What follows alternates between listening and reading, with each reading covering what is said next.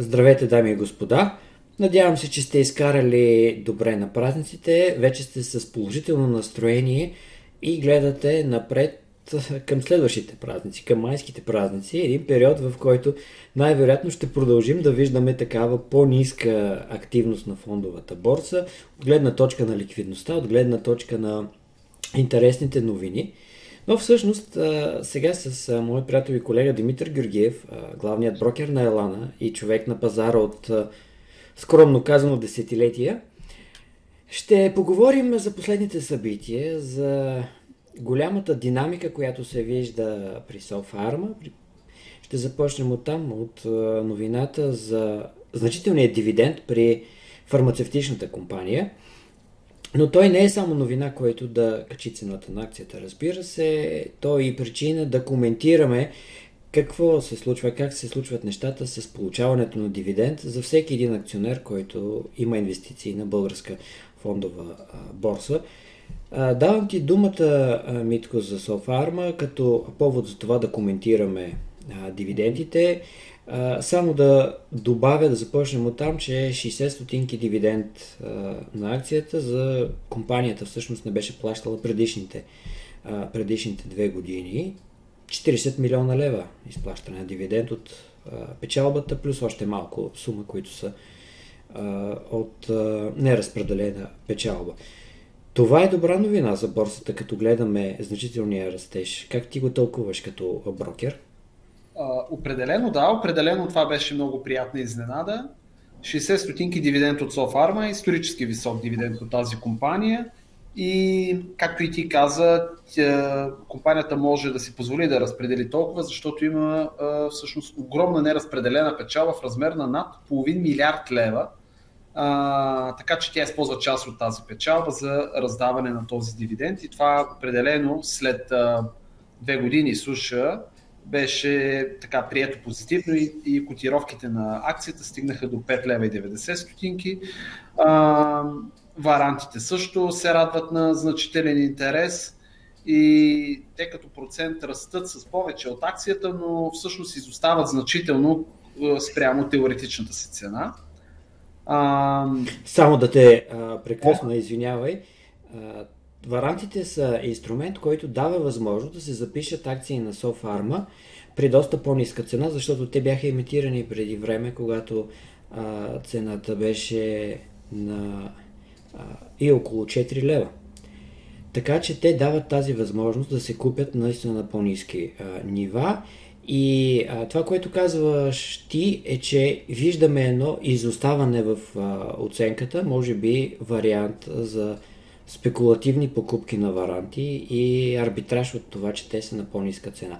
Но разбира се, ако цената на акцията се движи надолу и обесценката при варантите ще бъде резонно да се очаква. Абсолютно е така. Варантите са рисков инструмент, но определено има доста инвеститори, които в момента активно ги гледат и а, така, имат интерес и, и купуват. А, сега, тук обръщам внимание, че всъщност големия дивиденд при краткос... е в краткосрочен план и по принцип е лоша новина за варантите, защото притежателите на варанти очевидно няма да могат да ги упражнят така, че да получат този дивиденд. И в този смисъл те ще имат право да си купят акции на Софарма, когато след като компанията е, е намаляла така да се каже, нейната пазарна капитализация нейните активи са намалели с тези 60 стотинки дивиденд, но въпреки това, дори да ги отчетем тях, отново варантите са с значителна, а, значителен дисконт спрямо теоретичната си цена. А, и лично според мен това ще се навакса във времето, но ще видим. Разбира се, дали ще се случи. А, използваме възможността да фокусираме днешния ни разговор върху дивидендите, поради факта, че сме в а, разгара на активния дивиденден сезон и искаме да информираме нашите клиенти, нашите инвеститори за това какво, как и къде трябва да следят и да правят, за да вземат максимално информирани инвестиционни решения. А, така че ще кажа няколко факти, няколко срокове, за да могат всички да се ориентират. А, по закон всички публични дружества в България следва да са провели общите си събрания редовните годишни общи събрания на акционерите си до 30 юни всяка година. Това е събрание, на което се събират всички акционери или който пожелае, на което се решават а, всякакви въпроси, свързани с компанията, като възнаграждение на менеджмента, разпределение на финансов резултат, т.е. печалба. Това обикновено е една от най-интересните теми за инвеститорите и, и много други точки, които са определени с закон. А, всеки акционер във всяка компания, дори да има една акция, има право да посети това общо събрание и да гласува с своите акции там. А, така че до 30 юни, обикновено общите събрания се провеждат през юни месец, а, а, буквално между 1 и 30 юни са, са така са фокусирани. А, респективно, поканата за свикване на общо събрание следва да бъде публикувана в търговския регистр не по-късно от един месец преди датата на свикване на общо събрание. Така че най-късно до края на май би следвало публичните компании да са публикували своите покани. Част от тях вече го направиха, както видяхме всъщност Софарма.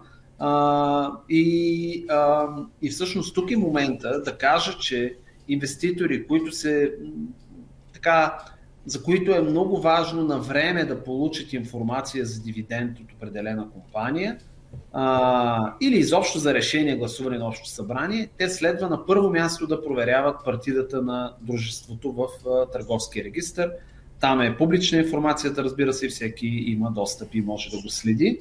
А, обясняваме това, защото то е по-специфично, защото всъщност така наречената вътрешна информация и ключови събития се обявяват чрез други информационни канали, като Extra News, сайта на борсата и така нататък. А, така че а, до края на юни са общите събрания. След това е много важно да се знае, че при вземане на решение за разпределяне на дивиденд, право на дивиденд имат лицата, които имат акции в компанията до, до 14 дни след общото събрание. Тоест имаме един период от две седмици след общото събрание, в който всеки може да си купи акции с право на дивиденд а, и, и, и там на 14-я ден следва така наречената ex-dividend дата, датата от която, това е първата дата с търговия на акциите без право на дивиденд. Тя е много важна поради две причини. Първо, на тази дата, или по-скоро в края на предишния ден, борсата зачиства всички оферти, купува и продава и от тази дата търговията стартира, така да се каже, от, без, без ликвидност, без оферти, купува и продава. Респективно, това дава възможности за така най-спекулативно настроените инвеститори да се опитат да, да си купят ефтино или да продадат скъпо някоя компания, като всички следва да имат предвид, че тогава акцията се търгува без право на дивиденд, т.е. нейната теоретична цена следва да бъде тя е равна на цената от предния ден, намалена със стоеността на дивидента. И другото, което следва да се има в предвид е, че изплащането на дивиденд е, следва да се осъществи в срок не по-късно от а, два месеца след свикване на общото събрание за почти всички компании. При, при АЦИЦ дружествата е малко по-дълъг този срок. А, така че обикновено до края на а, юли, а на август, извинявай, от, до края на август би следвало и така почти всички публични компании да са разпределили своите дивиденти. Така че аз съм сигурен, че отново ще имаме интересен дивиденден сезон. Имаме вече заявка за голям дивиденд от Софарма. Очевидно при Advanced Terraform дивидента също няма да бъде символичен. При българска фондова борса, Елана Агрокредит и много други компании. Компаниите от групата Стара планина също те са изключително редовни плаци на дивиденд. Така, че, така че предстои да видим и ще, така ще, ще анализираме вероятно с теб а, след края на дивидендния сезон, ще обобщим какво се случва. Да, Стара планина наскоро публикуваха всъщност и своят, своят покана за общо събрание. Мисля, че около 30 стотинки по памет е дивидендът. Бих само искал да добавя, че за този период, за който ти каза, реално трябва да се притежават акциите на деня, в който става изчистването на тези на, на тези поръчки деня преди края на деня преди ex-dividend date. Точно така. Да, точно. да, те могат да се купят по-рано, но да, ако се купят и се продадат, всъщност трябва да се хване наистина последният а, ден с право на дивиденд, да се притежават и след това а, има една такава значителна промяна на цената, когато говорим за сериозна, сериозен висок дивиденд. Както е в случая с Софарма, тези 60 стинги ще бъдат коригирани надолу. Но пазарът, разбира се, ще си намери своят нова цена, така да го кажем. Обичайно това, което виждаме през последните години при компании, които имат доходност от дивиденд 2-3%, този диапазон, на практика няма почти никаква промяна в търговията на другия ден, поради проста причина, че спредовете са немалко, говорим за разликата между цената купува и продава в такъв подобен диапазон и търговията вече зависи от това дали ще се появи някой купувач или някой продавач. Тоест, наистина човек, притежавайки акциите, след седмица не е разбрал, че е имала някаква такава извънредна динамика в цената. Освен това, графиката, която публикуват сайтове като борсата и други източници също коригират тези цени. Би трябвало да го правят, така че да се отчита този дивиденд, да не се виждат едни големи промени в стоеността на акциите. Но като цяло, наистина, плащането на голям дивиденд, особено след тази, след тази значителна пауза от две години, Софарма не беше плащала дивиденд, ни обръща внимание към това да се търсят и българските компании с дивиденти. Защото а, на Уолл Стрит доходността от дивиденд а, е около 2%, по 2% за американски индекс S&P 500, върху който се облагат тези се а, налагат данъци. А, в САЩ нещо подобно е в а, Европа. Така че, а, когато човек погледне едни хубави дивиденти от 6-7% на западна компания, трябва да има предвид, че данъкът може да бъде 20-30%.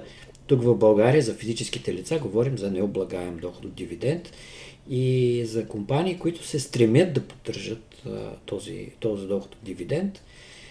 Софарма винаги са имали такава политика, която в някаква степен е била при криза да се капсулира печалбата, да се запази в компанията.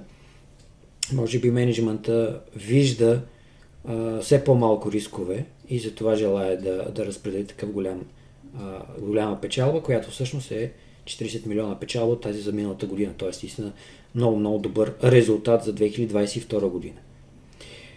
А, бих искал да коментираме и с теб, поне да сложим един анонс, че следващите седмици ще коментираме по-подробно и отчетите, неконсолидираните отчети на българските публични компании, защото към края на април те се публикуват за първото три месече на годината. А, много интересно ще бъде тази година, макар че а, ти спомена Стар планина, аз също ги споменах. Това са дружествата, които а, изкарват резултати и много добре представят а, индустрията в България. По начина по който тя се развива, чисто циклично погледнато.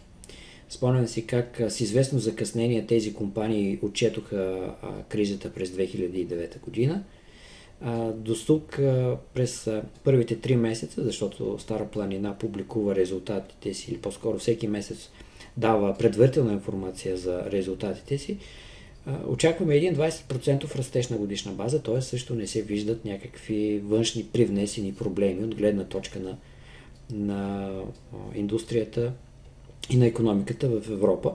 Така че в някаква степен ще бъде интересно дали някоя компания няма да бъде по-предпазлива и да, да, да коментира, което рядко се случва в България, но често се случва в, в САЩ и в Европа, да коментират по негативен начин на ситуацията на пазарите и техният бизнес. Смяташ ли, че инвеститорите ще се фокусират сега извънредно към отчетите Коментирал ли си с клиенти, с наши партньори в бизнеса на БФБ? А, определено така в момента се забелязва едно сериозно намаляване на активността, а, вероятно и под влияние на, на, на, на дългите празнични дни, на малкото търговски сесии. А, инвеститорите са доста по, така, по по, с по-малък интерес в момента към пазара, но несъмнено това ще се промени през, през другата седмица, защото а, всеки, който всъщност притежава акции в публични компании и така активните трейдери, спекулантите, инвеститорите, те ще следят с, с голямо нетърпение отчетите. Те все пак са неконсолидирани, трябва да обърнем внимание, но при някои компании те е, също имат много голямо значение и бих казал основно значение. Така че не бих е, искал да коментирам и да, да правим спекулации с е, някакви прогнози за отделни акции, компании или отчети. А, нека да ги видим и след това ще можем да коментираме. Да, със сигурност и тази тема ще ни бъде интересна през оставащите десетина дни до края на месеца. Съответно, когато видим и финансовите резултати, ще може да говорим и за доходност от дивиденти, но българския пазар, пак искам да наблегна за това, трябва винаги да го разглеждаме точно през призмата на дивидендите. Знам, че ти го харесваш повече през призмата на силните спекулативни а, движения, но а, това, което аз искам да, да видя е по-траен ръст на капиталите, именно в търсене на такъв тип а, компании дивидендни, защото това развива пазара и го прави все по-широк и по-голям. Разбира се, добри новини, лоши новини, това е задължително на всеки пазар, тези рискови а, ги има. Ако няма какво да добавиш, ще, ще приключиме до тук с темата за дивидендите и за предстоящите отчети. Mm-hmm, да. Добре, пожелаваме ви а, успех, а, късмет а, и съвсем скоро ще говорим, пак казвам, по тези изключително интересни теми за българска фондова борса. Благодаря за разговора, успешна търговия на всички. Абонирайте се за нашия канал в YouTube – Натиснете лайк и камбаната, за да получавате известия за всеки нов клип на инвестиционна тематика. Освен в YouTube, може да ни намерите в Google Podcast, Spotify и Deezer.